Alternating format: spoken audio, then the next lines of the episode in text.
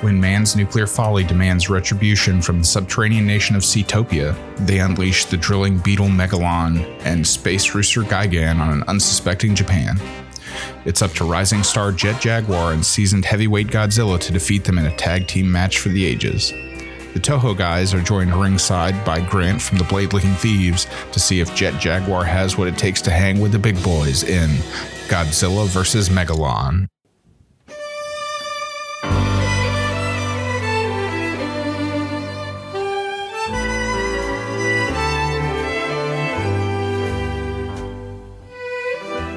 Welcome to another episode of Toho Yaro.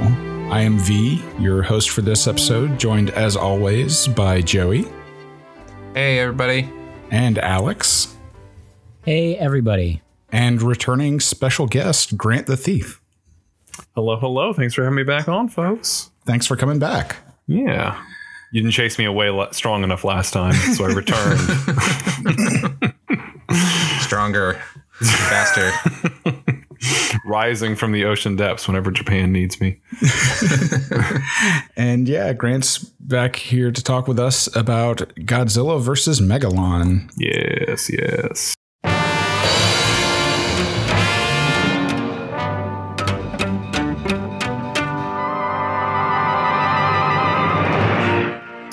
Um, so, Grant, uh, tell us your history with this movie. Um, so this is an interesting one. This one is, has a lot of nostalgia for me. Um, you know, I I don't know if this was the first Godzilla film that I saw. Uh, I don't really recall. I just know there was a time before I knew what Godzilla was, and then later I knew what Godzilla was. Uh, but this is definitely one of the earlier ones that I probably saw, like on TNT reruns or something like that, um, on a Saturday morning, jumping up and down on my couch, trying to act out the cool moves. Um, and this was a perennial favorite, and, and definitely solidified my love of my favorite Godzilla villain, Gigan. Uh, I just loved his, his design from the get go. Uh, it also has Jet Jaguar, and as we'll get into, it's um, it- it's got a lot of elements that I very much craved as a young kaiju fan. So uh, this definitely, again, I don't know if it's the first, but when I think of like kaiju films I watched growing up, this is one of the ones that jumps straight into my mind uh, and looms very large in my early fandom. I don't know how many times I watched my tape version off of television. You know, I, I really don't. yeah, I describe uh, Gigan's design as the kitchen sink approach. Just throw everything you can at one monster. yeah, he's really. I mean, we're going to get into it more on my love of him, but he he can do no wrong. This robotic space chicken with hook arms and a buzzsaw stomach and like a laser eye or something. He's he's perfect. Also, he flies. It doesn't. Yeah. It just doesn't matter. He's great. Yeah, I was looking at like uh, when I was a kid, and um, they had the uh, the Godzilla toys um, commercials. I'm trying to remember what company made them. Uh, wasn't Playmates or Mattel? Was one of those other ones. Um, but uh, got like his design, like always, it intrigued me. Um, and it didn't occur to me until watching watching it this time that like, oh yeah, he's a rooster. Like he's like he, he looks like something, but I don't know what. Like he, he's obviously a reptile, and then I'm like, no, he's a bird. Yeah, he- he's definitely what Link sees when Link has to battle a chicken in Legend of Zelda. Like these are those angry chickens that just won't die. Yeah, he should just show up if you hit cuckoos too much. Um, Alex, do, do you have fond childhood memories of this? Not really. Uh, I did watch the MST3K episode like growing up. Like a friend of mine, uh, I don't know if I've ever covered this on the podcast, but growing up, like a good friend of mine in elementary school, his parents had taped every single episode um, off of uh, Comedy Central and Sci Fi. Uh, So that's how I watched MST3K back in the day. Um, so I've seen most episodes pretty much once until I, you know, uh, not so legally downloaded every single episode from the internet years and years ago. Um, Circulate those tapes. that's hey, Use. ex- exactly. That's they want us to. Um, uh, but yeah, it uh, that had been my only ex- uh, experience watching uh, watching this movie, and I think I might have brought it up too, like in uh, our first Godzilla episode that. I had never seen a an actual Godzilla movie except for like that episode, maybe. hmm So, um, yeah, watching it this time around was a lot of fun.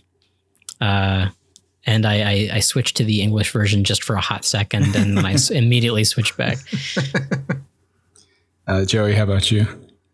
Yeah, I have a, I have a pretty long history with this one. Uh, it's, yeah, Grant put it really well. Like I watched Godzilla movies all the time as a kid, um, like renting them primarily from like um, video stores. But I don't like have concrete memory of being a child and being like, I like this movie and I be, like it because of this or whatever. Mm, they all yeah. kind of seemed the same. uh, you know, it was just this like there are you know in my mind possibly like two million Godzilla movies, and I've seen them all. You know, um, and so I definitely had seen this as a kid. But I think the thing that really solidified it in my sort of more adult memory is that Mystery Science Theater episode. Um, because similarly, I uh, to Alex, I was a big fan of the show. I didn't have cable as a kid, um, but eventually, um, I don't know, maybe in high school or something, um, we got Comedy Central, and I could start watching them that way, or Sci-Fi Channel or something. And then, so I definitely like saw it, and and it's kind of the perfect Mystery Science Theater episode.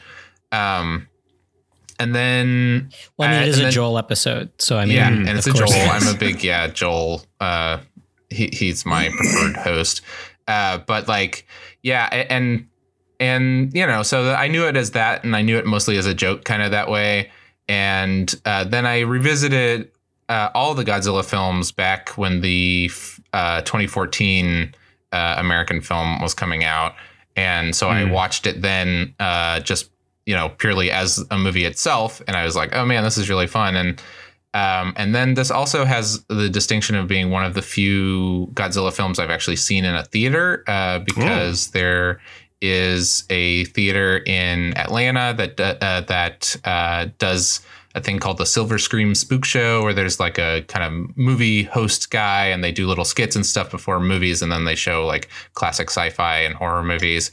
And they did a Godzilla versus Megalon night, and I was like, oh, I've got to see that. And so uh, it was really really fun to see that on the on the big screen for sure. Um, and then uh, yeah, and then that kind of takes us to today, where I've seen it a few times since then. I have that Criterion release and stuff, and uh, it's yeah, I I love this one a lot. Um, my history with it is actually similar to Grant's. Uh, I saw this one on like TBS or TNT as a kid. Um, and just like the fact that it was Godzilla fighting alongside a big guy instead of a monster is what really stood out to me at the time. Um, this was probably uh, around the time that, or just before Power Rangers started coming on TV Yeah, that I same. first saw this. So like the idea of a big robot instead of a, a monster in a Godzilla movie was pretty appealing to me as a kid.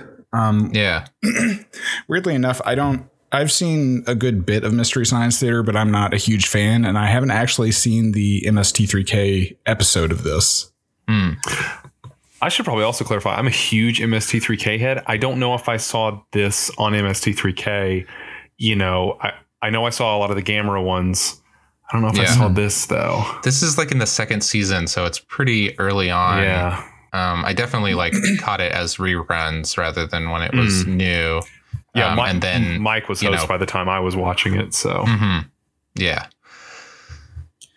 Um, so yeah, uh, moving on to the cast, crew, and production. This came out in 1973.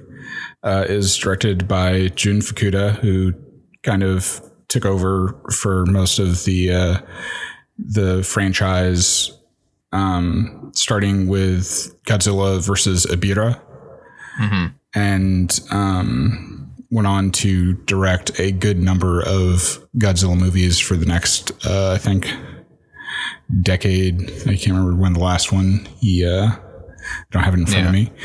Um but but this was uh I think the third or fourth Godzilla in his tenure. Uh this stars uh just to get the names out, Katsuhiro or excuse me, Katsuhiko Sasaki as the inventor Goro Ibuki, Hiroyuki Kawase as Rokuro, the uh, Goro's little brother, Yutaka Hayashi as Goro's friend Hiroshi Jinkawa, and Robert Dunham as Emperor Antonio of Seatopia. Oh yeah. Robert Dunham. Uh, Robert Dunham was apparently a, uh, a U.S. Marine who decided to live in uh, in Japan and was just like a common go-to for a few years of like we need a, a gaijin for this part in a movie because he spoke fluent Japanese. Yeah. Um, and it was uh, easy to work with. Uh, so he's actually in a couple other um, uh, has small roles in a couple other Godzilla movies as well. Uh, but uh, no one, uh, aside from other Godzilla movies, nobody really stood out in the cast or crew to me. Um, the production on this film was uh, ended up being super rushed. This was originally going to be a a film, uh, a starring vehicle for Jet Jaguar, who's going to be a new property from the studio. Oh, really? Yeah. Had no yeah, idea. You, you get that. You get the vibe in the film for sure that this is his launch. um, but is based on a contest that they held for people to send in their designs for uh, a new hero, and uh, the the winner was a robot drawn by a elementary school kid named Red Arone. How sad. Um, the the body is apparently pretty similar, but Red Arone had a different head and had wings, which they got rid of. And the school kid, when he saw the final Jet Jaguar design that they had altered from his original, he was very upset that they had changed it, along Oh, yeah. with changing the red and white color scheme to uh, silver, uh, red, blue, and yellow. And that's why they never went forward with that Jet Jaguar franchise. Yeah, that kid threatened to ruin them. I will dox every single one of you motherfuckers. but uh, they actually started production uh, planning on this being a solo Jet Jaguar film uh, until the studio was like, we don't think that he can float this movie on his own, and they decided to shut down production and spend some time retooling it to add uh, Godzilla and sorry, Gigan. sorry for laughing in the middle of that. Sorry, I just had the thought of like Bender. Bender, if you can't move sandalwood, you don't belong in this league. sorry, that's just my brain. Please was continue. very good. um, so they retooled the film to have uh, Godzilla and Gigan in it. Um, and they went through three or four script revisions. The final script, they still altered a lot on the set. And this whole thing was filmed in about three weeks. Uh, Production on this Godzilla suit and the Gigan suit was also incredibly rushed because it was they'd already done most of the production for the, the Jet Jaguar stuff. Um, and so the the suit was supposed to have the Godzilla suit was supposed to have movable eyes, but they didn't have time to finish that. Um, which apparently they did go back and retool those to be to move for the the same suit when it appeared later on the uh, on the television series. Uh, I can't remember the name of it. Uh, yeah, like Zero Fighter or something. like. Strike What is that? Force or something. I'm shocked that they didn't just reuse the suit from Godzilla versus Gigan. Uh, The suit, the previous suit to this one, I think, was allegedly falling apart. I mean, Uh, it also looked like crap. I watched. Uh, I, mean, I, I did watch Godzilla versus Gigan right before this one, just so I could get like a, I don't know, a little bit of a, a Gigan primer. Uh, yeah, It, it came in handy in this one, so you can know his his rich backstory. Um, but also, the, the Gigan suit was pretty rushed, and they didn't have time to uh, make his belly chainsaw functional. Oh. Just a little So that's, disappointing. that's too bad, but I think the suits look good. Yeah, I think so too. Yeah. yeah, I agree. I'm not, I, you know, I might get raked over the coals for this, but the these this sort of Showa era Cookie Monster look for Godzilla, I'm actually a fan of. I I don't mind that he has that th- this sort of flappy typeface. It, it doesn't bother Yeah. me.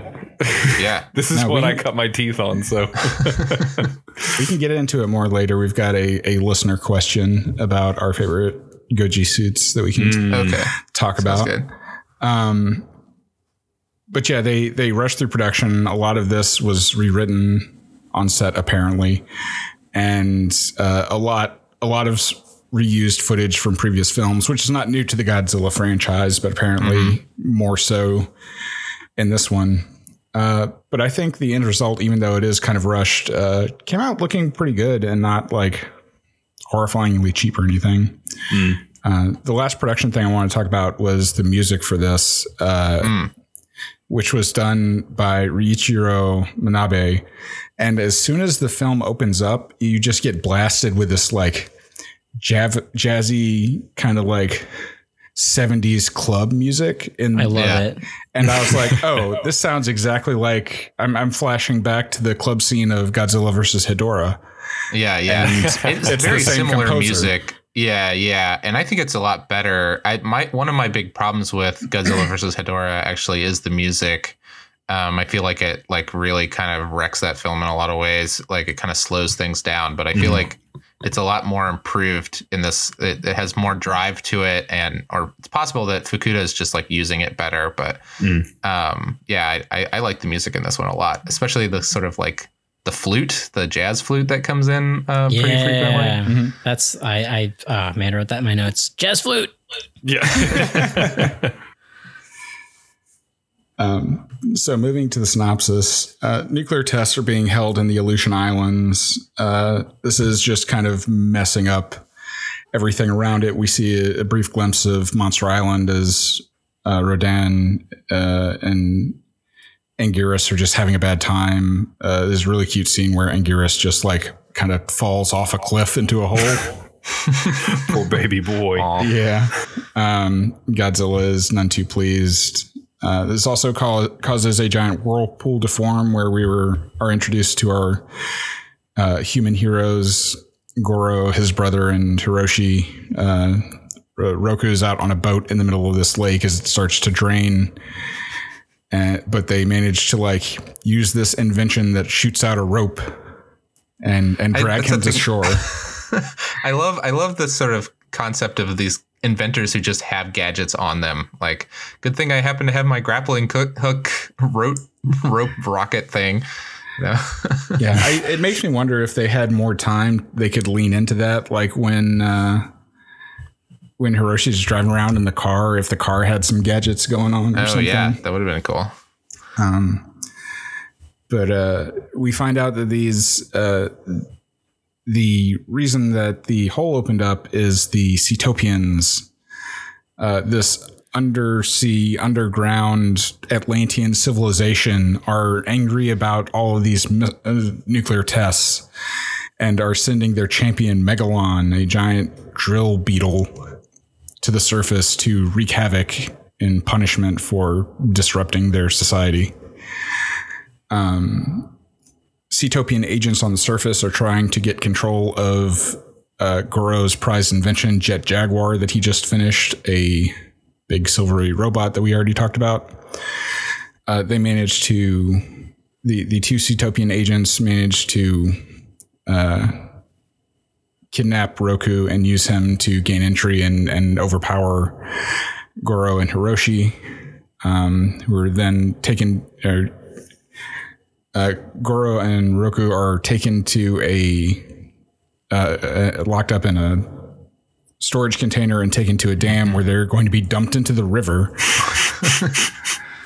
um, but uh, the that happens to be the same place that the Seatopian agent is taking Megalon to destroy the dam. Uh, which he does with gusto. The people driving the uh, the car uh, run off. Uh, Goro and Roku escape, and Goro manages uh, to go get his secondary control unit for Jet Jaguar and uses him to call uh, Godzilla, uh, flying out to Monster Island and summoning him.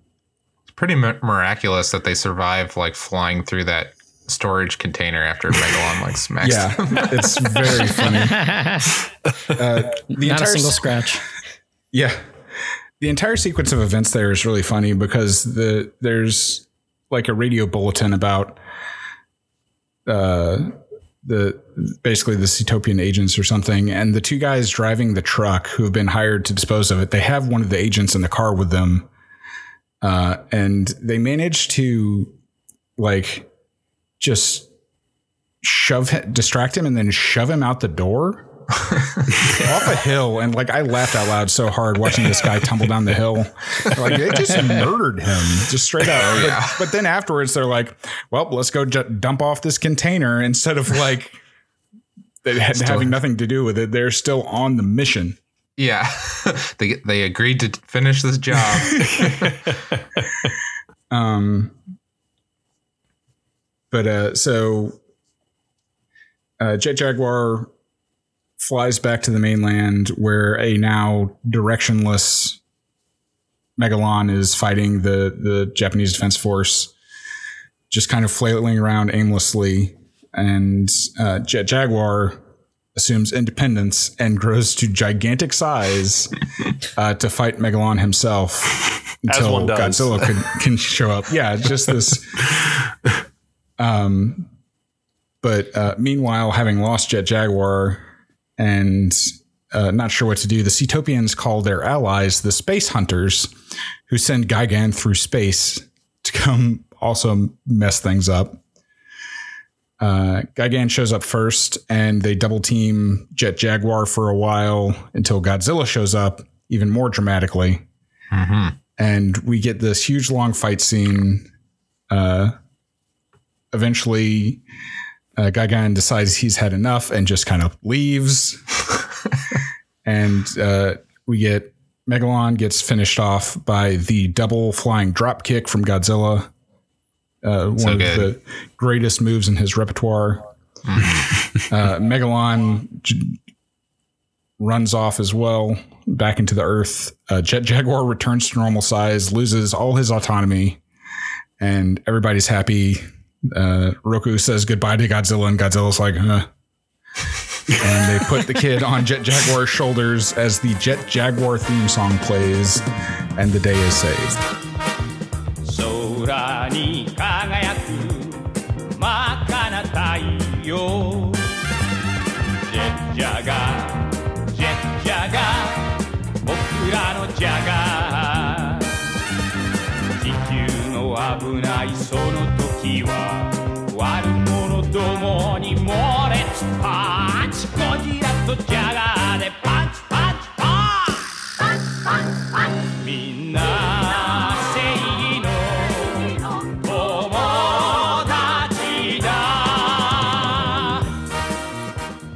You, you better believe that uh, that's going to be the end tag for this episode. It's so good. Yeah. It's really great, and and the uh, and that and that theme is like there's a jingle for it too. Like it, there's BGM for it throughout the uh, throughout the movie. I noticed. yeah. Yeah, yeah. I think the opening credits are an instrumental version of it. Um, but yeah, so uh, Joey, you're watching this. What was your? Uh, how, how'd you feel? Uh, yeah, you know, the thing that's really great about this movie is that it's very, like, it's really nutty, uh, obviously, and there's a lot of, like, crazy stuff happening that doesn't necessarily super follow, like, logic or anything, but it moves very fast and it's very entertaining to watch. Like, um, this doesn't have that kind of slowdown that a lot of Godzilla and kaiju movies have, where you've got like guys in conference rooms or whatever. Um, it, it's always giving you something, and I think it's uh, very one of the most fun ones to watch because of that. Um, you know, I think the biggest thing against it, I'd say, is that that car chase is pretty confusing. uh, like what's happening exactly, you know, and that's you know a, a complaint that is also sort of a plus for it. Also, if you want to just watch this movie and laugh about how bonkers that car chase is, but like. Uh, that's the only thing that I think that like Fukuda is really good at directing like the monster fights and stuff like that. Um, but I think that he maybe didn't quite have uh, down what to do with the the car chase stuff. Um, but yeah, I think I think uh, the like I said, the suits look really good, um, and uh, these are all like really fun monsters. Um, and Jet Jaguar, you know, is a very like compelling uh, hero. It's it's kind of disappointing that there wasn't more um, of of uh, him in other Godzilla stuff, and you just have to kind of wonder. Like you always kind of hear about uh, the Godzilla franchise like losing steam and losing popularity, and I think this is on, on its like last kind of like downswing until it like resurfaces in the 80s. So I guess it just wasn't quite performing the way that they wanted it to, but I could totally see Jet Jaguar in a you know he's you know more or less Ultraman, Yeah. but um, Yeah. but He's like I, and I dollar. love- he's like Dollar Tree Ultraman. Yeah, and, and Great Ultraman, value you know, can grow gigantic because he's an alien, and that's enough of an explanation. But this is even more. It's just kind of like, I guess he just decided that he needed to grow large in order to combat them, and so he can, you know. I, uh, man, yeah. So I, I think it's a really fun, uh, fun movie for sure. Uh, you mentioned that that it really didn't do enough or, or like do well enough to to s- spawn Jet Jaguar having his own kind of franchise. This was actually the f- first uh, Godzilla movie apparently to have under one million admissions in Japan. Hmm.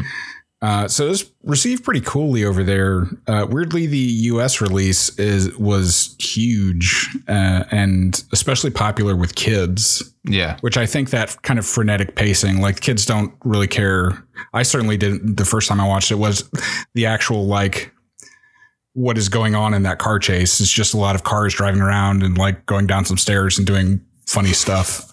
yeah, Um, uh, the uh, also the show that I was trying to remember earlier is called Zone Fighter oh, that's um, it. Yeah, which it actually came out the same year as this film.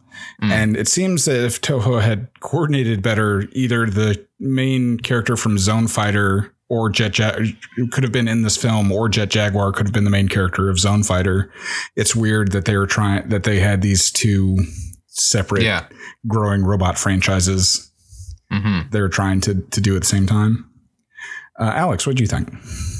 It was a lot of fun. Um, it, it's weird because this movie sort of it, it initially bled together with um, Godzilla vs. Gigan because I watched it right beforehand. um, probably a mistake on my part to do that. Because for a second there, I was like, "Oh, are we going to talk about Children's Land?" But I'm like, "Oh, that's the other movie." Um, yeah, this one it felt it didn't feel like a Godzilla movie. It felt like a Jet Jaguar movie with Godzilla just sort of inserted in, into it, which which was completely fine uh, for me. I, I really enjoyed watching it. Um, super cheese ball. Uh, God, uh, I, I I posted this in the in the line chat, but the uh, the audio waves need to hear it. It, it.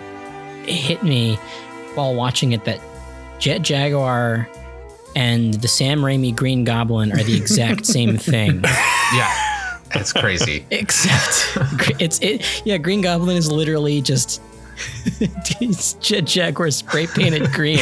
Like it's the same head shape and everything. Like it's Yeah, he's got that smile that they um, and Mystery Science Theater. They I think they multiple times like call it like a Jack Nicholson looking face. It's definitely got that. thing. yeah.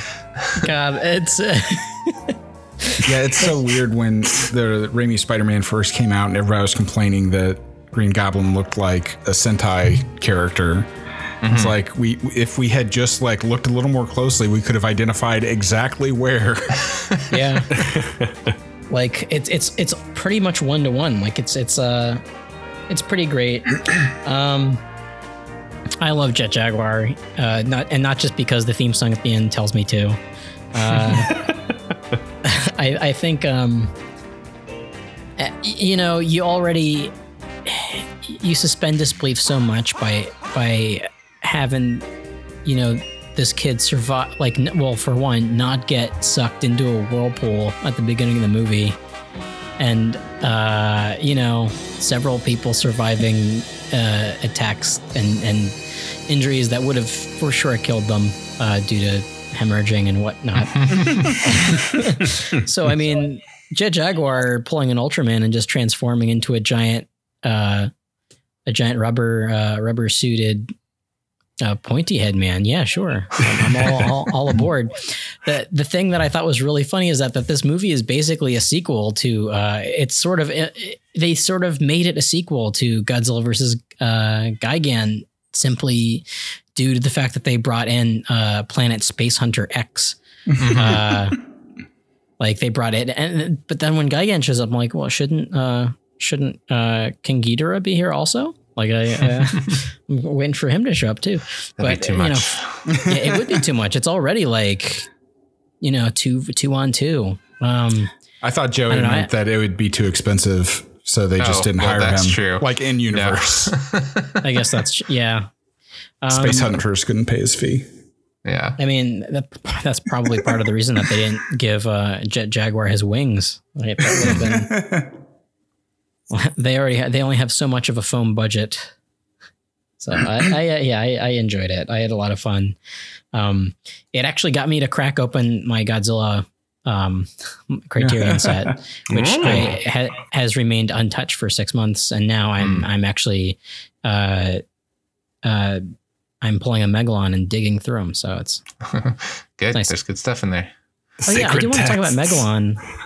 the Sacred Jedi texts. Yeah, I uh, I love Megalon has an awesome design. He's like a he's like a mole cricket mixed with a Hercules beetle. He's really cool. Um, as far as like you know kaiju designs go, he's I think really Yeah. really really cool. I, I thumb two thumbs up for Megalon. Um, also uh, Anguirus, like him and Godzilla are buddies, I guess, huh? hmm Well, the yeah, it's a kind of evolving thing. I, once the movies like become more like kids uh, Yeah. focused, they definitely like become buddies. I think all that stuff. Speaking of recycled footage, all that stuff at the beginning with Rodan and Anguirus is from another movie. That's possibly the end where they're like blowing up Monster Island or something. I, it's been a while, like been a while. It's only been a couple months, but since I dug through these, but like you know, they all kind of blend together, like we were saying. I just assume any kaiju scenes in this that were not did not have Megalon and Jet Jaguar on screen were recycled. Mm-hmm. Yeah, you know, Not an unfair assumption.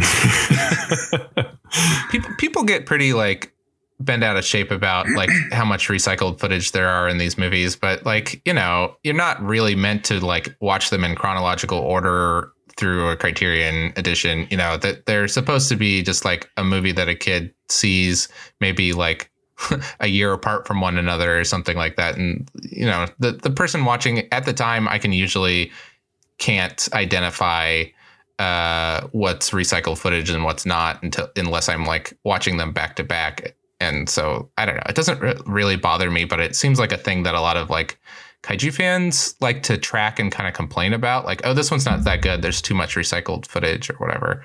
But I don't know. Grant, what do you think about this rewatch? Um, you know, I had a blast with it for uh, the reasons you all mentioned uh, before. It's it's it's both uh, existing in a place where it's like when you think of Showa Godzilla, or when probably the general public thinks of Godzilla, a lot of those elements are here, right? It's basically just a rubber suit wrestling match between a bunch of random weirdos in a on a soundstage. But at the same time, you don't have a lot of those elements that you associate with it, like oh, we have to have a scene where generals and like bureaucrats talk for 20 minutes about what to do when we all know they're just going to roll out the tanks to get blown up. Even though we do get toy tanks getting blown up, which is pretty cool too. You know, so it's like you, you get a little bit of everything and it's a little fresh. There's some jazz music and, and poorly done car chases and uh, some, s- you know, the, the, the Jet Jaguar handoff. I mean, there's quite literally multiple handshakes and Godzilla. You know, you get Gigan and Megalon clapping claws together, and you know Godzilla reaches out and shakes Jet Jaguar's hand like Japan's yours now, son. I've got to go back to the sea. Like it's it's it's really terrific stuff. Um, but I think uh, some of the things that really stood out to me. First off, I didn't realize this. I mean, obviously, I had no idea who the creators were. You know, any of the, that that history stuff as a kid. But um, looking over it now, I think this is the first film uh, without Haruo Nakajima in the Godzilla suit, uh, which is pr- pretty substantial because he's you know he's the legend. He uh, he did what like a twelve movie run for the Yeah. character. I mean, that's that's really impressive stuff. So just the fact that it doesn't have him uh, in the suit is just it's just interesting, I guess, from a production standpoint. Um, and a lot of the same things you guys mentioned. Uh, but I think the thing that stuck out to me on this watch particularly was um, the fact that. Uh, the fight scenes so the fight scenes that were the monster fights were all pretty much what you expect um nothing you know it, it, it's rubber suit monster fighting. It's it, it has the tempo and the body language of a wrestling match. This is professional Mhm. wrestling um from just the way that the monsters are signaling to each other and stuff like that and the telegraphed attacks and all that sort of thing um including you know Gigan getting absolutely stomped into the dirt. I mean and when he just flies i felt for him so much. He's like look i'm going. I'm not doing this y'all. I'm not i'm not hanging around to get abused. Um, but I think um, the thing that uh, stuck out to me was the human fight scenes were Mhm. really brutal and intense. And maybe brutal is Yeah. not the right word, but really intense. Like the way they're shot, and that all of a sudden it's just like I don't really know that much about these characters, but it's like when the the biker guy and um, the Seatopian operative they have like two or three fight scenes in that one location that are like really really intense. And i'm just like man what is what is going to happen here? Like I, you can you, fe- you feel the drama. Um so i thought that was that was surprising to me. I guess i wasn't i was like whoa whoa you know we got some we got some some cinema happening here folks. Like it's really going down. Uh so that was that was pretty great. Um and i guess the other thing that stood out to me particularly was the scenes again like we're saying this is on a budget the, the franchise is about to go into one of its dormant phases uh, where it returns to the pacific ocean and rests for a decade uh, Mhm. but this shot so we don't have a whole lot of terrific set shots but the ones we do get are really really haunting like all this any moments that have fire in them are just Yeah. like full of dread i mean they're just wow like there there's a just the, the scenes of the fire in the buildings or when the uh at the end when jaguar and godzilla are literally in a ring of fire and godzilla's Yeah. like godzilla's like trying to there's like you know trying to pull J- jaguar up out of the ground and you just get the sense like save him man save him. Like there's there's some real kind of pathos there i feel like. And so that was that was really surprising for you know again two seconds ago you guys were you know bouncing off the the the ring at the edge of the ring to do a a, a clothesline on a guy but now it's like i have to save him from the flames. Like it's like whoa this, the intensity jumped way way up. Um yeah so yeah, it's interesting. oh sorry go ahead.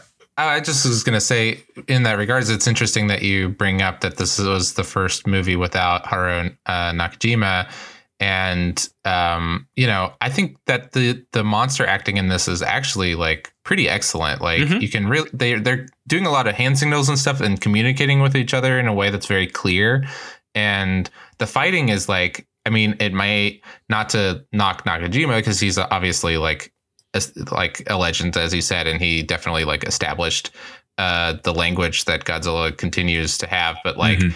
uh, the new actor does seem a little more spry. He's probably a younger guy, um, and I think that they really do kind of like knock up the action a bit um, in a pretty exciting way, which I think is something that this movie has uh, going for it for sure. Mm-hmm. Mm-hmm.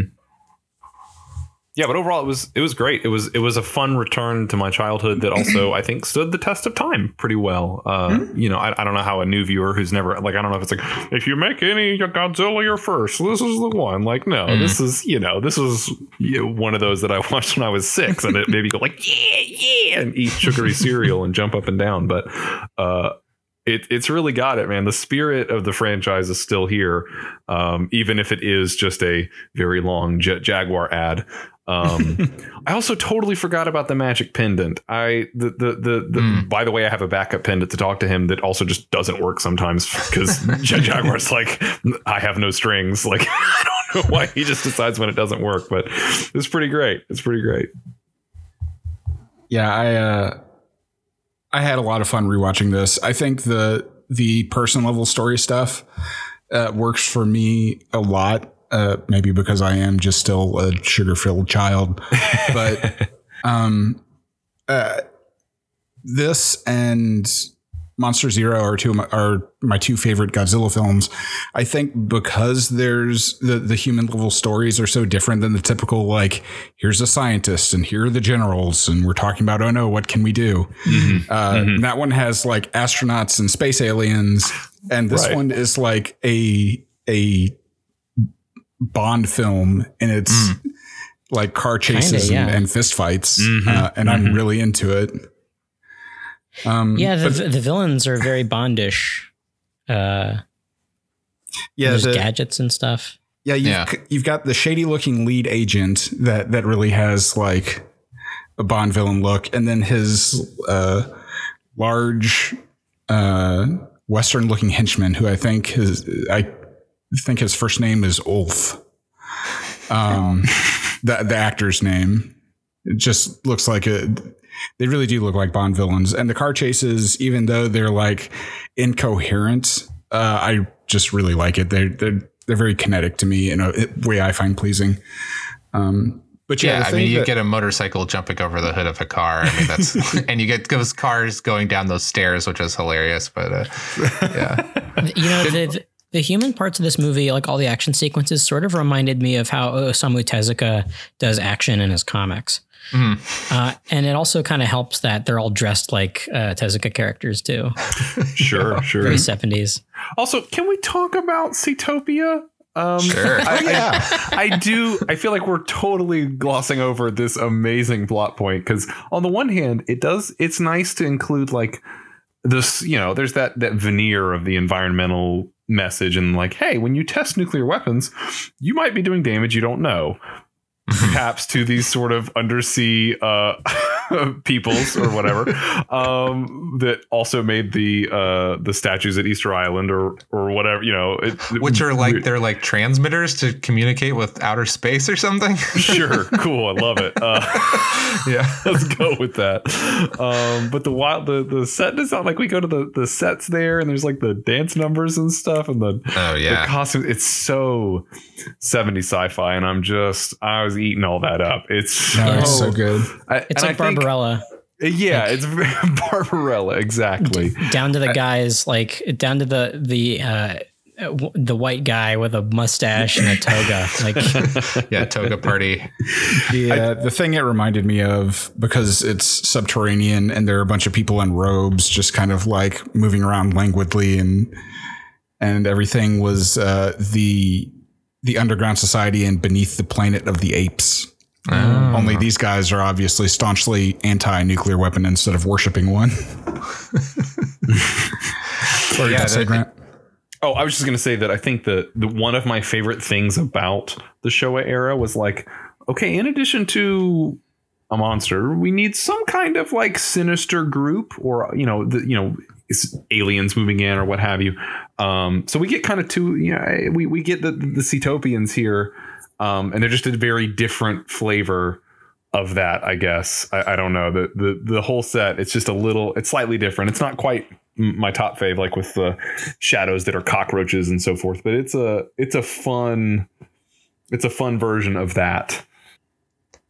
Yeah, it's so much more like fun the- when they're like aliens rather than just kind of like uh, people trying to figure out what to do with the monst about the monsters. Mm-hmm. Uh, this gives the human action something interesting, and that's why Monster Zero is really strong as well. Mm-hmm. Um, yeah, yeah, for sure.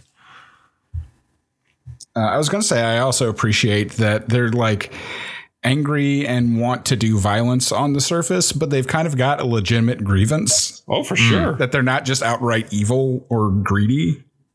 They're like, hey, you're messing stuff up down here. Quit it. yeah, usually with with the sort of, I mean, this is cl- you know clearly kind of like an Atlantean angle, and we see that a lot, like in say American comics or what have you. And it's always like, oh, we are finally fed up with decades of pollution, which we should be, but it's a slower burn than like you killed a third of our populace in a nuclear weapons test. Here comes a beetle with a fairy wand on its forehead to just whoop Yeah. you. Like it's a very direct, like cause and effect thing.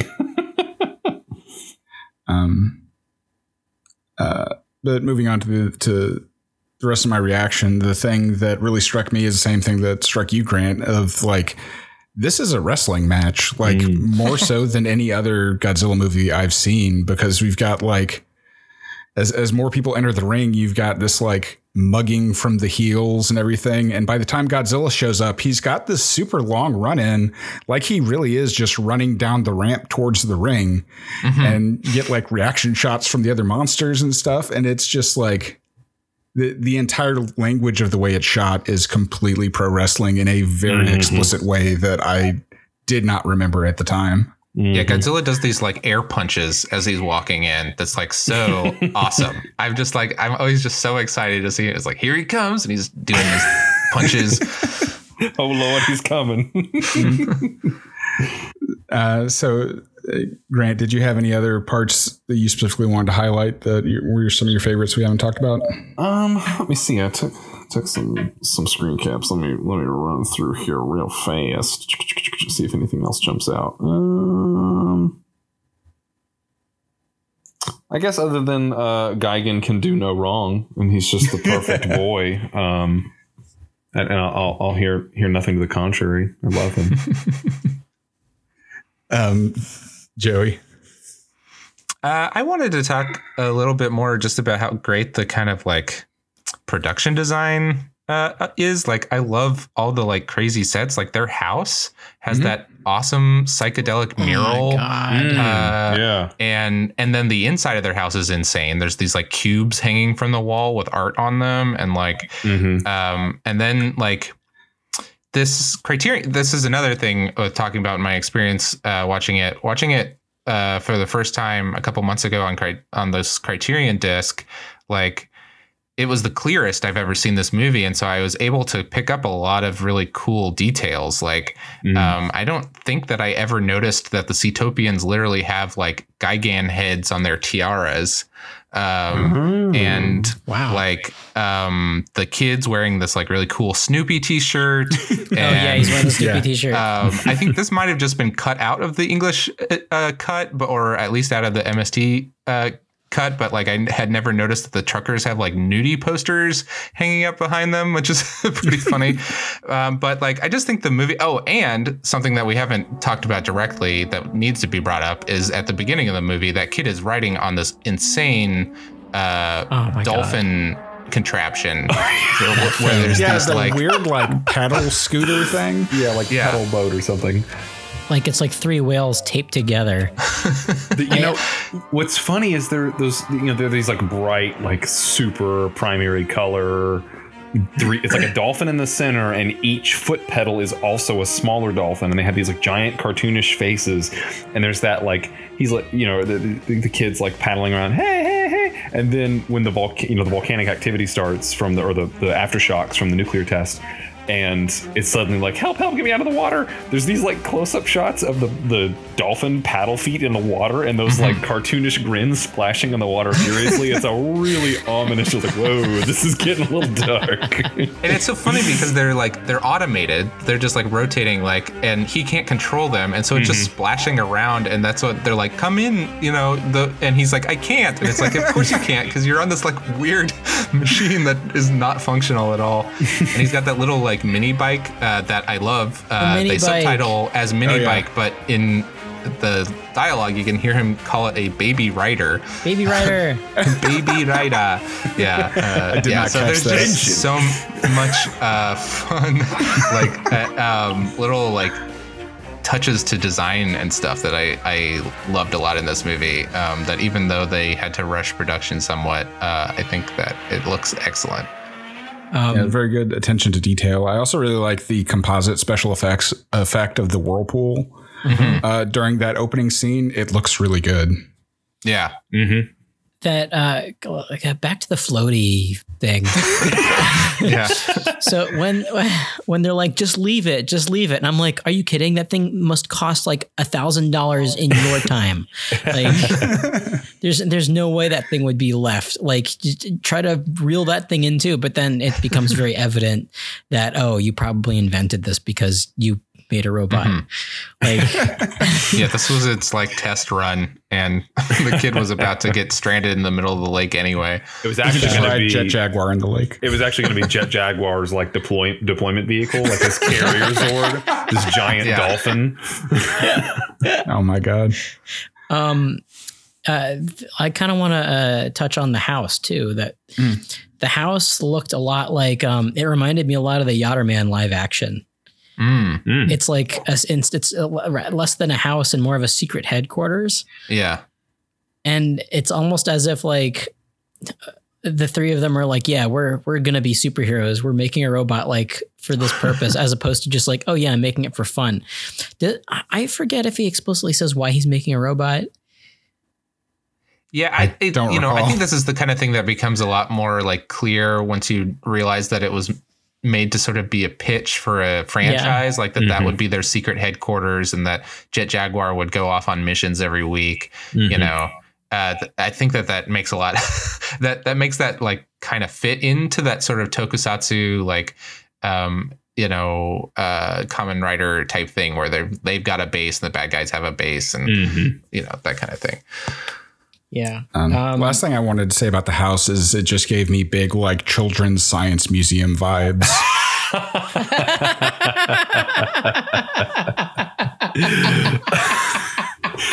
Oh. wow that is that is on the money oh my god oh, when when when the kid swings on the cube in just the Oh, yeah. slowest possible swing and it knocks the back out. Oh, you know, that's oh my what a, god What a Uh, wonderful, strange little place. oh yeah uh, so uh hiroshi and, and goro like uh, they're um they've got a quite the friendship huh Yeah, I- in my review of this, I, I said that it, this takes place of centering around a kid and his two dads. yeah that, that was my initial impression too. I was like, oh, these two handsome fathers are out with their child. Sometimes a family is just a child, two dads, a robot, and an automated dolphin bike, and I think that's beautiful. Honestly, mm-hmm. it's the whole family yeah, mm-hmm. the nuc- the classic nuclear family. That's right. Because nuclear tests keep interrupting their lives. Alex, was there anything else you wanted to highlight? Oh God, um, I'm sure it'll come to me as we as we keep talking. Uh, honestly, but I do want to shout out the previous movie Godzilla versus Gigan because it has these really goofy word bubbles um, where Godzilla and, and Eurus talk to each other. Um, Oh, yeah. I was sort of hoping that would make a return appearance in this one. It wouldn't have been out of place. No, Yeah. it would have. It, honestly, it would have uh, definitely enhanced it even more. I think. Um, yeah, I love those. I, I, I wish I I think that's the that is the only movie where that happens. And and in the English dub, they just actually dub them with uh, speaking English, and the voices are insane. let's take a look at that. um, the two things I wanted to highlight, we've already talked about Gigan a lot. I call whenever I see his name printed, I always want to call him Gigan because it's like gigantic, but it's Gigan. Um, but his his design is just so cool. Uh, I, I like that he's like so many disparate things kind of smushed together. Uh, and that he is, uh, I like that he is blue and has that Cyclops visor. Yeah, he kind of looks like the pupa form of Ghidorah because he's got like the gold coloring and little tiny wings. Yeah, Yeah, he does yeah. have those super tiny wings. You have to use the through you have to use the moonstone to evolve him into like Monster X. Oh my god. Um, but the other thing I wanted to talk about was the dam scene, yes. uh, because that that is a miniature scale set that they built that I think looks incredible, and it's really fun watching Megalon destroy it and see him like fall down through the dam into the river. Mm. hmm Um, but yeah, there's just some great work on that scene. It's I like the way it's shot. It's I thought it was really cool.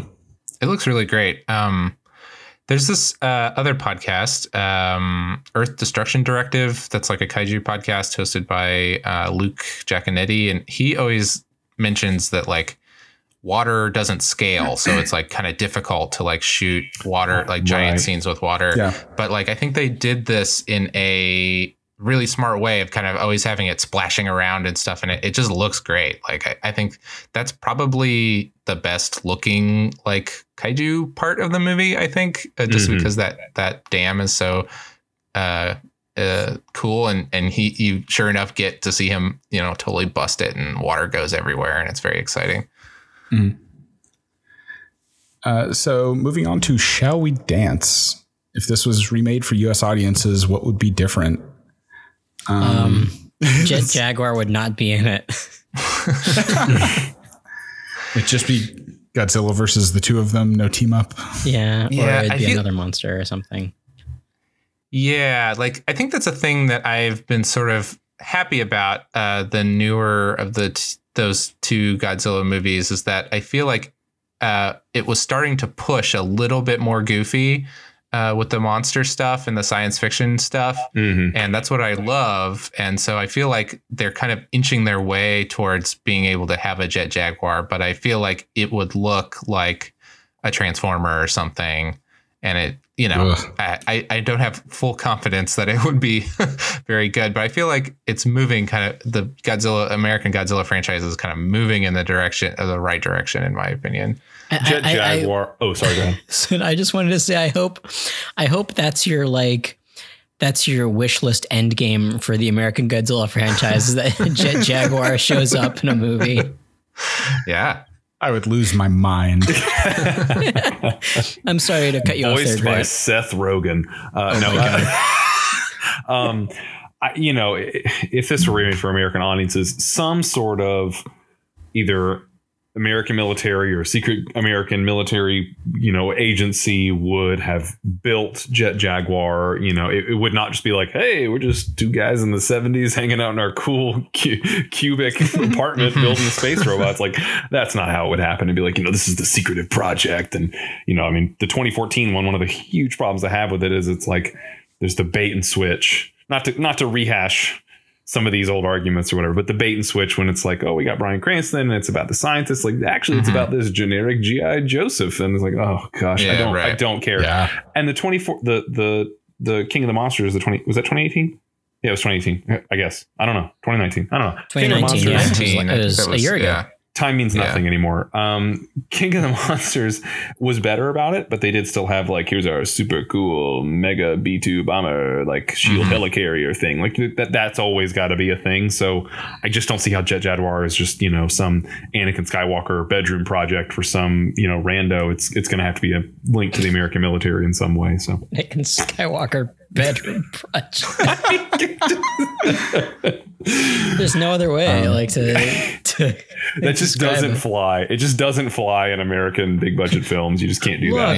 Yeah. I made They just call it the- C3PO. The Jaguar Project. They, they couldn't. They couldn't call him Jet Jaguar. It'd be too too silly. That's true. Yeah. Although King Yeah. of the Monsters, I really did enjoy King of the Monsters, and I agree with Joey that it moved in the silliness. It moved in that Mm-hmm. direction. Like, thank you. Also, you could see more monsters, but that's neither here nor there. And they I- all look I really s- cool. Yeah, I still did not care about the human scale story in that and found that it dragged for the most part. Uh, but I love the monster stuff in that movie. Everybody looks so cool. The fights Yeah. are, Right. are awesome. Right, right. Yeah, I was. Oh God, I, I was so happy. Just I went to go see it by myself, um, and there was nobody in the theater, and I'm like, "You're all fools," I'll is show so them fun. all. and I did. Yeah, I made a point to see that in the theater before it left because, like, how could you like you want to see Godzilla on a big screen? Mhm, mhm. Yeah, totally.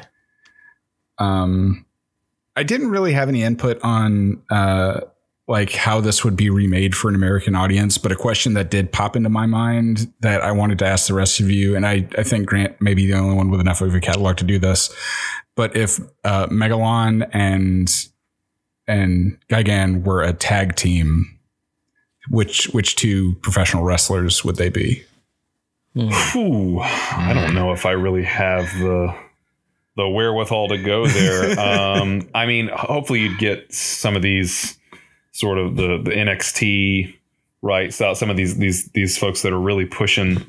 Um, at least when I see the NXT stuff, it's really pushing a lot of the um, the limits of as opposed to your sort of you know money. I'm I I may be speaking totally off the cuff, and there's somebody in the in in the li- listening right now who's like he knows nothing. But you know the WWE like the Raw stuff or whatever, they mostly just stand around and talk, and there's a whole lot of yammering, and and because they do it you know every week, and you don't multiple shows, and you don't want to hurt these guys, so you can't push them too hard. But like the NXT stuff, a lot of those guys are you know real high flyers and and doing some really really interesting um, technical work. So I'd love to see some of them do it. Um, but Well, I, I I, have meant no more, idea. more like i i in the film. Like, did did they imprint on any tag teams that that you Oh. know? I mean, my favorite, of course, is the Road Warriors. Um, you know, Hawk and Animal because they're Fist of the North Star guys, and I love uh, you know, as a kid, even before I knew the red armor with the spikes and ooh, what a rush! So you know, I mean, I, I would like to see that that that style of uh that, that for them. You know, like we're the bad guys in the spiked right? Like that's definitely the vibe they're giving off. Yeah, yeah. Uh, The, the, I- the- Alex, Yeah, I was gonna say that's that's uh sort of how I was looking at him too. I I'm not gonna make any direct comparisons because just because I know Steve Yurko and Doctor and they have their own wrestling podcast, and I'm I watch wrestling approximately two times a year, Royal Rumble and uh and WrestleMania, and then I just sort of go back in my cave. And uh um, but from what I like the, they gave off this energy like, oh, hey, we're being paired together. We've never fought together, but we automatically have chemistry, uh, kind of thing. Uh, so I don't know. That's that's that's the archetype that I'm thinking of, and I can't think of anybody uh, uh, off the top of my head really that fits that bill.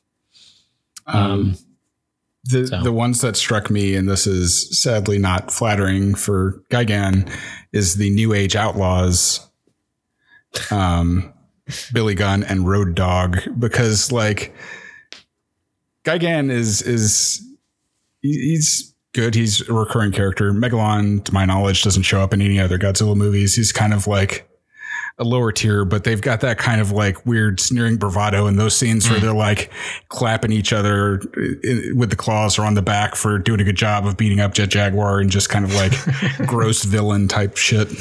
Yeah, they give That- them they give each other daps. Yeah. It's pretty great.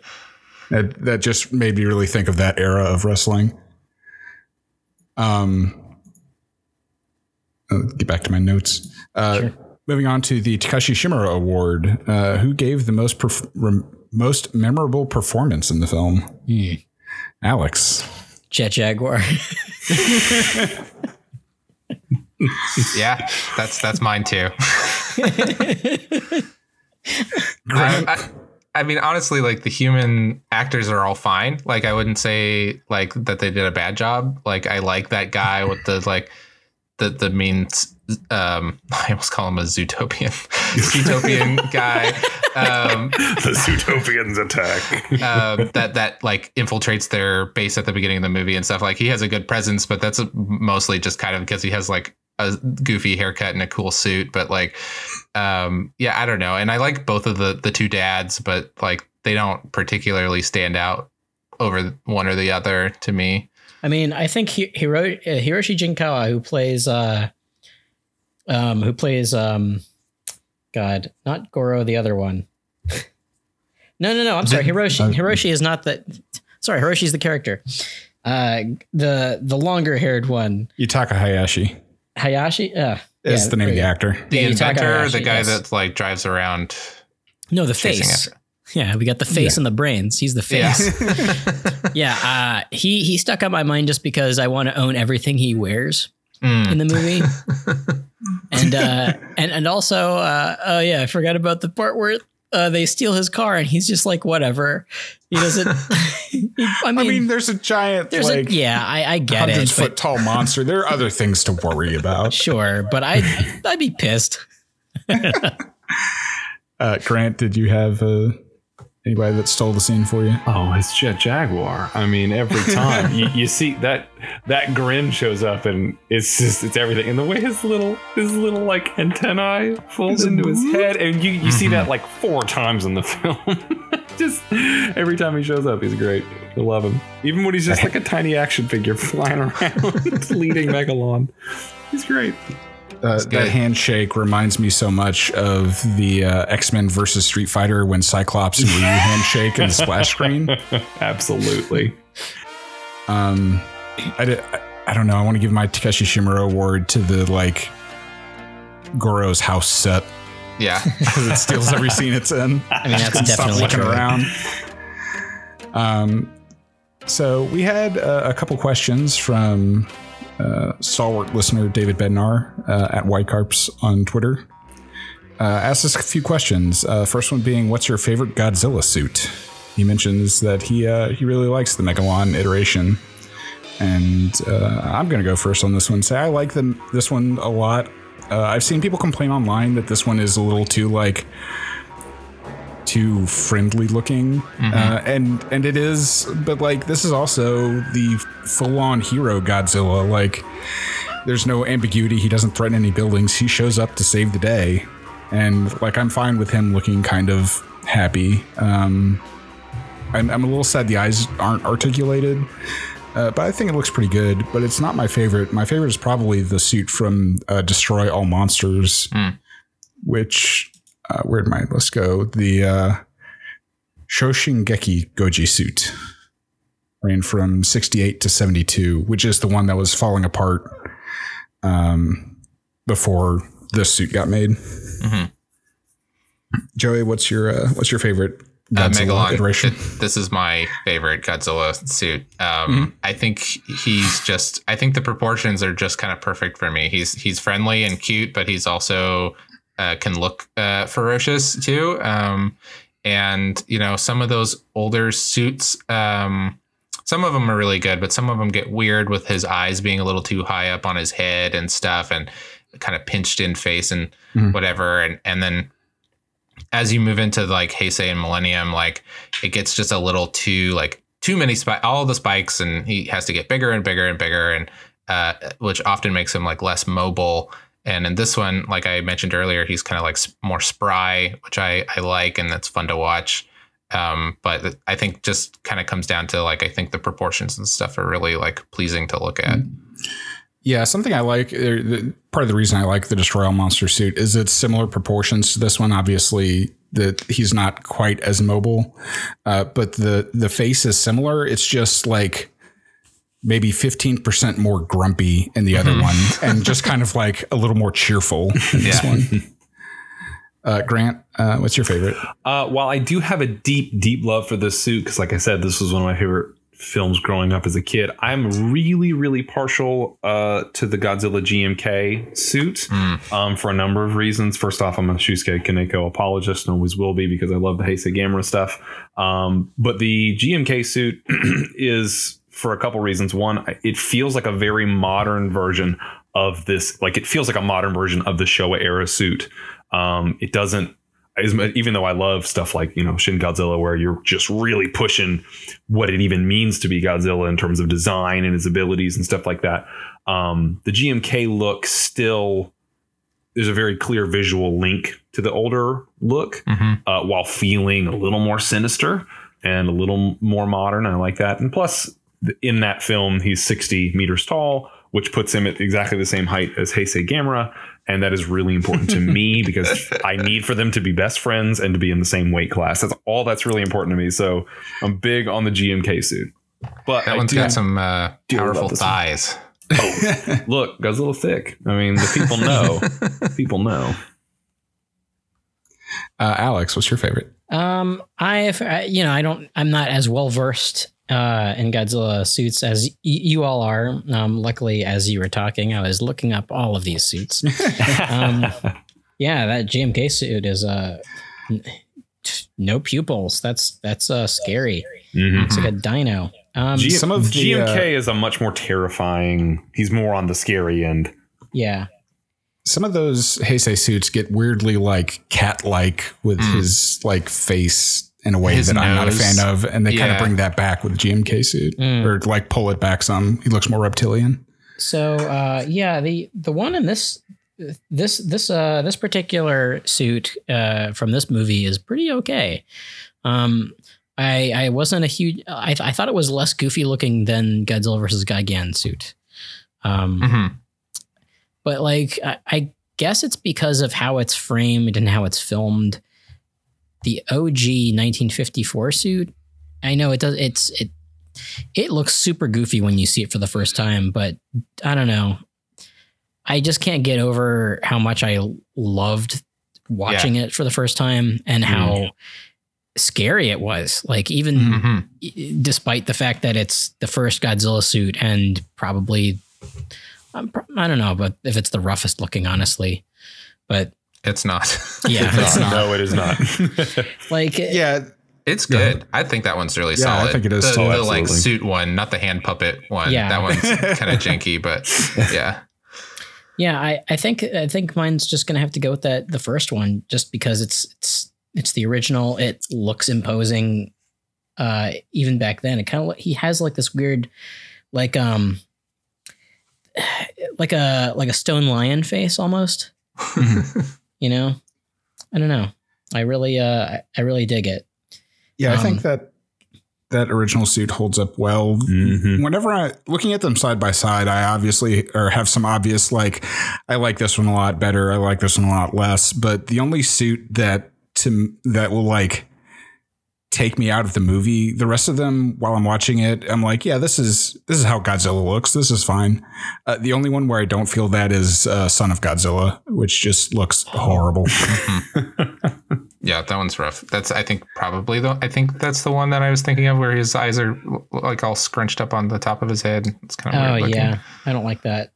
Uh, also, uh, no, sir, I don't like it. yeah. Also, Miniru or uh, Minya, right? Uh, Yeah. looks Yeah. terrifying. Yes. Aren't you Yeah. excited about that new miniature figure that they're putting out Oh him? goodness! How miniature? Uh, a little bigger than Gotcha, I think, was the Oh, size. okay, yeah. I mean, maybe perhaps they scrunched up Godzilla's face just because. Oh well, we we sure we sure did a number on this mini suit. Let's let's augment Godzilla to look like it's his actual father. So I don't know. Um, so the second question that uh, David had was Are Megalon and Gigan the Bebop and Rocksteady of giant monsters? and I think this is just doing great insult to uh, Gigan. Yeah, I mean Does they're not make not. the uh, toga guy shredder.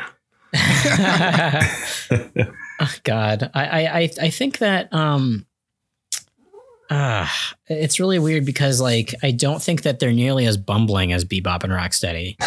yeah. Bebop and Rocksteady have a history of being classic bunglers, um, and they should have been fired or. Uh, or, or in front of a firing squad long, long ago. Um, Shredder is just we can Wow. Too lenient. Rocksteady. Is that what we're doing here? Well, i- if- look, if, if Grant, you will come on to our podcast and decide which Ninja Turtles live and which Ninja Turtles die. tears running down my face and shaking. if if Shredder was a competent bad guy, and we all know he's not, but if Krang was a competent leader or a a threatening one, they would they wouldn't even be a thing. Okay, look, what I'm saying is, So is this Bebop and Rocksteady's fault? Now we're getting into hierarchies and we're getting into where do, where we place the where does the buck stop it's ultimately? it's really not Bebop and Rocksteady's fault. I would argue that, that it's Shredder's fault, um, being the middleman and such. But uh, regardless, I don't think that they are the Bebop and Rocksteady of of of, uh, of, of giant monsters. However, I do think that um, that uh, if you were to assign them roles. Uh, Gigan, of course, would be Bebop because he has the visor, and Sure, uh, sure. and Megalon would be Rocksteady because they both are rhinos. Yep, there you go. Okay. Um, yeah, no, I think they're both far more competent than that. Like Megalon needs some guidance to know what to do. Otherwise, he just gets panicked and, and destroys what's immediately around him. Okay, but don't we Um, all? I mean, honestly, Yeah, yeah. No, I can- is I that can- not the I biggest understand. mood? Um, but uh, Gigan, look, looking through the annals of uh, pop culture, he reminds me a lot of like Sabretooth because he gives off more like kind of sadistic vibes. sure, yeah, yeah. And it's like, oh, Godzilla's there? Yeah, I'll go mess with him. yeah. Yeah. I'll burst out of an explosion in space and fly down for a little bit. Yeah, it- Sup, it- nerd? yeah, he's got that that Sabretooth antagonizing Wolverine kind of feel to me. Um, hey, Adora. The uh, also Oh no, you've just opened up terrible, terrible doors in my brain. I'm sending you that AO3 once I read it. so that, that was actually another thing about like watching uh, Gigan and um, this one um, back to back is that I got to see uh, Gigan's uh, weird henshin uh, henshin sequence uh, twice in a row. It doesn't make super sense, but it's like it's the it's super it's very very Sentai. Yeah. Like, or it's it's Toku as hell looking at it. Like, Yep. and and and of course Ghidorah has a similar one too, which I thought was very weird. Um. Anyway, Uh, I can't remember which movie it's in, but can we talk about uh, Gigan's upgraded uh, look a little bit? The one in hooks Final Wars? replaced. Yeah, where they're replaced with double chainsaws. I think that's that's Final Wars. Yeah, he gets he's very uh he goes from heavy arms to uh endless waltz heavy arms real fast. doesn't? He's just It's just like so over the top. there's like a regular way. Gigan and then like Comic Con convention exclusive Gigan is way upgunned and you know goes for 300% markup. He's just like yeah. Very yeah, ch- I'm, believe that the term is chuuni, I believe, uh, for that. And I'm, I'm there for it, though. Again, Gigan can do Yeah. no wrong, so I support. It's not just a phase, mom. I support him. I'm looking Okay. at this design, um, and uh, before uh, he turns, in, he has gun arms. It looks like. Oh, no, those are the chainsaws. Those Wow, are yeah. Yeah. It looks like before he's upgraded to that, he looks super awesome um, with his scythe arms, and he's looks. He actually does look like uh, he looks like that robot, uh, uh, the robot rooster from the future from Aqua Teen. Oh my god.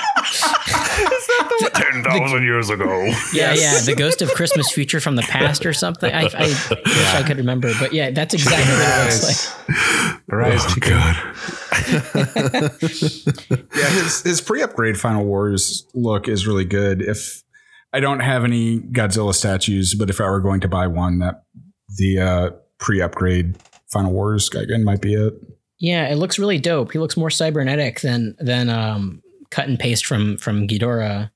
Um, yeah, the claws look actually like grafted on instead of just like this is how my arm looks. Right, Yeah. right.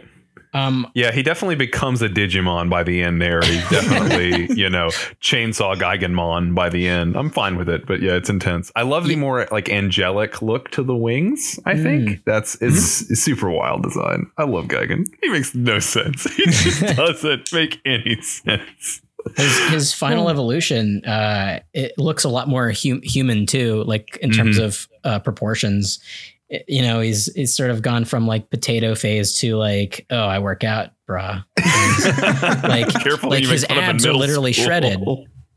yeah. Oh, Oh, Alex. you want abs with the line up the center, right? I got that. That's right. Um, David's next question was, "What is the Seatopian Tourism Board slogan?" Two thirds survived. Yeah, Yeah, what is Zootopia? Or God, I did it again. uh, what does Seatopia have to offer? Like uh, we- we've seen, it has like dancing ladies in sheer togas. that's pretty great. It has Ladies. like a thing, like a weird light fixture. A lot of ornate architecture. yeah, You know, I it, the thing that bums me out about Seatopia is that it sounds like the kind of place that has water slides, and I haven't seen a single water slide.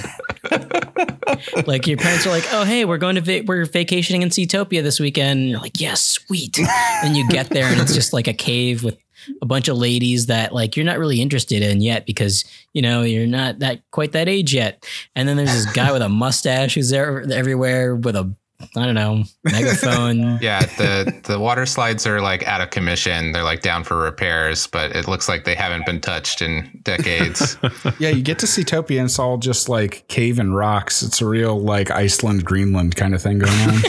it's it's a tourist trap. It's like uh, Carlsbad Caverns or or a, a- any cave really. That's that's uh, uh, two miles off the interstate. Come to Seatopia, and then it's oh, it's another oh stalactites. Cool. Uh, nice. I still keep thinking back to Beneath the Planet of the Apes and that they can advertise they don't have a nuclear weapon to they should. um, David's final question was uh, What's your favorite joke from the MST3K version? Um, Joey, you should start out since you're the one that rewatched this I have some. recently. Yeah, so I I watched this last week uh, to sort of. Uh, I kind of wanted to anyway, and then when he when I saw that David was asking about this, I was like, okay, I, I want to rewatch this anyway, and so I have some general thoughts uh, to share about it. Um, uh, it still holds up. It's a great episode. I think that like um, that the kaiju stuff is just like perfect for Mystery Science Theater, which is why I think the Gamera episodes are so classic. Um, what doesn't exactly hold up, uh, well, doesn't hold up, I would say at all, is is a problem with the Gamera movies too. Is that there are some jokes that are not like there's a lot of kind of like jokes about Chinese food or like Yeah. things that are kind of a little like uh, Asian stereotype leaning stuff that is uh, not great. Um, weren't said with any malice, but is just kind of outdated for sure. Um, there, a thing that kind of breaks my heart is that one of my favorite, and it shows that a good thing that that we've evolved. but the, a, a long running joke in the Megalon episode that I used to think is really funny uh, is that that guy, uh, the the the one of the two dads who's who's doing the car chase. Um, they they decided it's really funny to name him Rex Dart, Eskimo Spy, and they do like this whole little like. Uh, in between the se- segments, they do a thing where they cut together his chase scenes with like funny music to make it look like a 70s spy TV show and stuff. But like, really, when you look at it, like the joke, first of all, like Eskimo is not exactly a thing that, you know, it's, No, it's super an great. offensive term. Yeah, yeah. So I'm sorry for saying it a few times, but like, um, but it, the joke itself is just basically like, hey, this guy doesn't look white; he looks like another country, you know. And so that, you know, that's the kind of stuff that Oh, right, right. isn't isn't great. But like for the most part, the movie's great, uh, and the jokes like I love. Uh, I love when they like comment on the filmmaking itself. Uh, a few jokes that uh, stood out to me from that is like there's a part at the beginning where there's all the explosions and and Tom Servo, I think it is, says like. Uh, uh, should be an exploding title any minute now, and then the title like explodes onto screen. I was like, oh, that's that's funny. And and then I think probably my favorite joke along those lines is there's a part where they go into the model uh, shop and pick up that like model airplane, and when they walk in, uh, one of them says like. Hey, we were just in this because there's so many like model vehicles and stuff like that. It's a really good one. Yeah. Yeah. a thing that that really struck me as interesting is uh, they made a speed racer joke um, when during the car chase scenes. Uh, and then they returned to that and sang the Speed Racer theme song, but they sing the Japanese Speed Racer theme. They s- sing the Mach Go Go Go theme song, which is interesting. And they're mispronouncing it. They say like Ma Mahi Go Go instead of Maha Go Go. But I was just kind of like, who in 1991 or whenever was like watching Japanese episodes of Speed Racer in that writing room? Like, I, I, I find that endlessly fascinating. I don't know. Probably TV's Frank. Not sure. But, um, and uh, and then and then my other kind of favorite thing that Mystery Science Theater does is uh, when they actually break off from the jokes and just start laughing at what they're seeing on screen. uh, and they do that at one point briefly uh, when they're going down the stairs. Uh, on the cars, and then they also do it when Godzilla does his flying kick, and I think that that's like uh, a really great, like that flying kick is just like something to behold, and so It's the fact true that joy. it makes them break uh, and just kind of laugh at what they're seeing, I think is is a testament. Um, that that model plane bit, I think that is an actual like joke from the writers of the movie because it's really hot on the heels of seeing the actual miniature planes, and to go from that to the like model shop is Yeah. Oh, right. is, yeah, yeah. is like an intentional joke that was pretty funny So to me. Um, Uh, did did either of y'all have jokes from that you wanted to the um bring it up? the uh i'm a sucker for this kind of thing and again uh you know it doesn't hold up super well because you know english is funny guys kind of thing Mhm. Yeah, um, but yeah. the but the subtitled uh uh the fake subtitled version of the jet jaguar theme Yeah, uh, really makes me laugh, especially when instead of when they when the lyrics are actually punch punch punch, it goes knock knock knock, who's there? Uh, and then and then they of course insert that his head looks like Jack Nicholson. which, is, which is the icing on top. Like I that that cracks me up every single time. Um, but another thing that they do in MST3K that I really like uh, whenever they riff is when and is, is when they all do stuff in unison. Mhm. Um, like when uh when when Roku uh notices, hey, this this uh this this button's you know uh this button's a different color, and then they they they, just, they repeat and goes that that kind of thing always gets me. Uh, it, it, I don't know. I, I part of, of the reason I love watching MST3K is because you can feel how much fun they're having. Mhm. it. And yeah, it's that like moments like kid's that. kid's dub voice is really grating, and so you could. I, I like when they kind of all band together to decide that they hate a character, basically. Yeah. Uh, Grant, do you have anything? No, like I said, I don't know if this is one that I even saw, or if I did, I certainly don't Mhm. remember it. So I certainly didn't. So, uh, all right. Any other closing thoughts from anybody? Oh, um, yeah. Uh, there's there's uh, so I guess um, because in previous movies we we brought up that like oh yeah well it's Rodan but they pronounce it Radon. Um, I- Mega Megalon is Megalo, right? Like that's yeah, mhm. Yep. yeah Uh, yeah, that's interesting. That that kind of Yeah, thing always uh always makes me like like oh very very interesting. Like what was the the choice that they made there? Um another another thing that i read on wikipedia moments ago that i that i thought was really uh or rather gojipedia. Um and uh, I thought this was pretty funny. Um, oh, under alternate titles, uh, this movie came out in Spain as uh, Gorgo y Superman say uh, Citan and Tokyo, which translate to Gorgo and Superman meet in Tokyo. So, Okay. they certainly Uh. meet. I guess that's not that's not inaccurate. uh, but- so Is I guess it- Godzilla Gorgo? I don't know. I I, I would assume that Gor- Godzilla is Gorgo and Superman is Jet Jaguar, Yeah, definitely. which I that is that just warms my heart. I love that. Makes me wonder if there are any like big Gorgo heads over in uh, in Spain. Oh yeah. Just, just loving the whole Gorgo franchise. I, I'm thinking of like international like tokusatsu stuff. Like Inframan is a big like I think in Italy had a big kind of big run, and so I'm kind of now thinking of a super team that's like Inframan, Jet Jaguar, and I don't know a few other like one-off Toku Ultraman ripoffs would be fun to to piece together. The uh, I should also bring up that um the title for this movie in Italy was called At the Borders of Reality, and now I want to Oh. see that crazy Ooh. Italian poster. Yeah, Whoa. it's probably a that good Russian poster. that's really good. There's a lot of good Russian Godzilla posters. um, Um, in closing, I think I just would highly recommend folks see it if, if they haven't checked this out yet. I, if they want to see, like we've covered, now we've kind of covered like the original Godzilla, Shin Godzilla, which is a very like awesome modern take. Uh, Monster Zero, which is like kind of a mid, uh, like before it gets too silly, but it's starting to sh- show uh, that it's going to get to this point. And if you want just like a really fun, silly Godzilla movie, this is the one that I Mhm. recommend. mhm. Looks like we probably have a Heisei Godzilla on track to be our, our next one. No Yeah, maybe, guarantees, sure. but it's a big blind spot for me. I'd like to cover.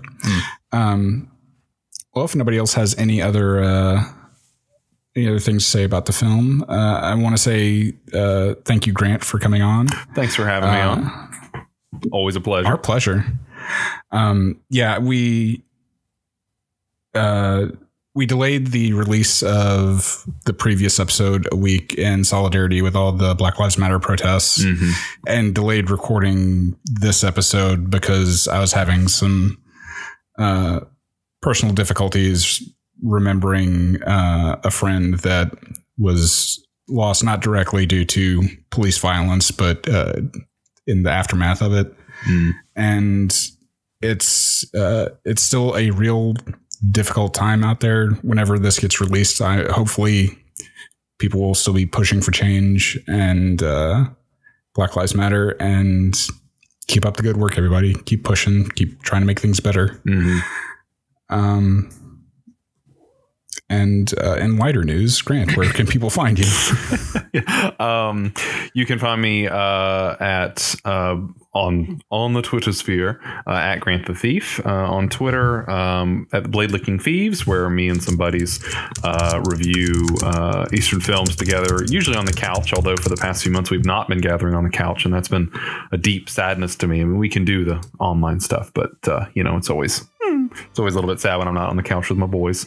Uh, I also do Super Senpai podcast, uh, where me and a buddy Pat um, uh, review tokusatsu shows. Currently, we're working our way through Ultraman Mebius. Um, you can also find me writing for yattatachi.com. Uh, I do uh, editorials and stuff occasionally there for, for the site, and uh, maybe some new projects in the future, but I don't want to reveal it yet because it hasn't been revealed. But, you know, got stuff going, try, trying to keep working. Nice. Alex, where can people find you? Find me at dude exclamation on Twitter. Uh, at Weeb Simpsons is my shit post account. Follow that too. um, uh, follow, uh, listen to the One Piece podcast every week. Um, we're doing uh, we're doing fun stuff these days. I mean, as per usual.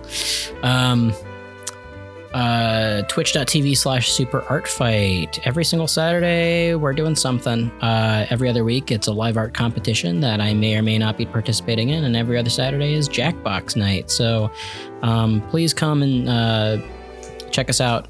And um, uh, yeah that's it. Jojo. I've never called you that JJ Shabadoo. Um, I'll go ahead and go go next. First, uh, you can find me on Twitter at FriskaChat. Uh, as always, I don't have anything going on right now. Just at me, say hi. Uh, now, Joey, where can people find you? Uh, yeah, I just wanted to mention before my plugs that next episode we're going to be covering Legend of the Stardust Brothers. Um, oh yeah, So I, I um, want to give folks a heads up because that is um, available to stream through the Alamo Draft House on demand. Uh, you can rent it. I think it's just like five bucks. And it's a really fun movie. It's like it's from 1985. It's directed by Osamu Tezuka's son, uh, Makoto Tezuka, and it's like a musical new wave uh, band type uh, movie. That's that's really fun and really bonkers. Uh, so if you like seeing the sort of like uh, weird Japan stuff like House or something, uh, definitely check this out. Um, and uh, and I wanted to give folks a heads up because uh, regardless of when the episode comes out, I'm not sure how long uh, Alamo is going to have that available. So folks should jump on that uh, as soon as they can to check out the movie before we talk about it. Um, but as for me, uh, you can follow me at Joey Weiser on Twitter or Joey Weiser Comics on Instagram. Uh, please check out my graphic novels, the uh, Mermin graphic novel series and Ghost Hog, and check out my new comic, uh, D- uh, Dino Town, which is at Dino Town Comic, both on Twitter and Instagram, and also uh, archiving at, at my website that you can find links to that there. Um, and um, and uh, as and follow our show as well. Uh, Toho Yaro um, is on Twitter at Toho Yaro, where we tweet about like movie news, uh, Japanese um, films that are being released in English, and film festivals. Uh, there's a lot of like streaming f- film festivals this year because of uh, the lockdown uh, internationally. So there's a lot of really great uh, opportunities to see movies that you might not ever get a chance to see otherwise uh, with English subtitles, which is really exciting. Um, and you can also uh, contact us uh, through our Twitter or email us tohoyaro at gmail.com. Give us suggestions uh, of what you'd like to hear or let us know what you think of the episode. And uh, like, rate, and review. And uh, check us out next episode for Legend of the Stardust Brothers. Bye, everybody. Bye-bye. Bye bye. Bye. You can! メガロゴジラをやっつけるんだ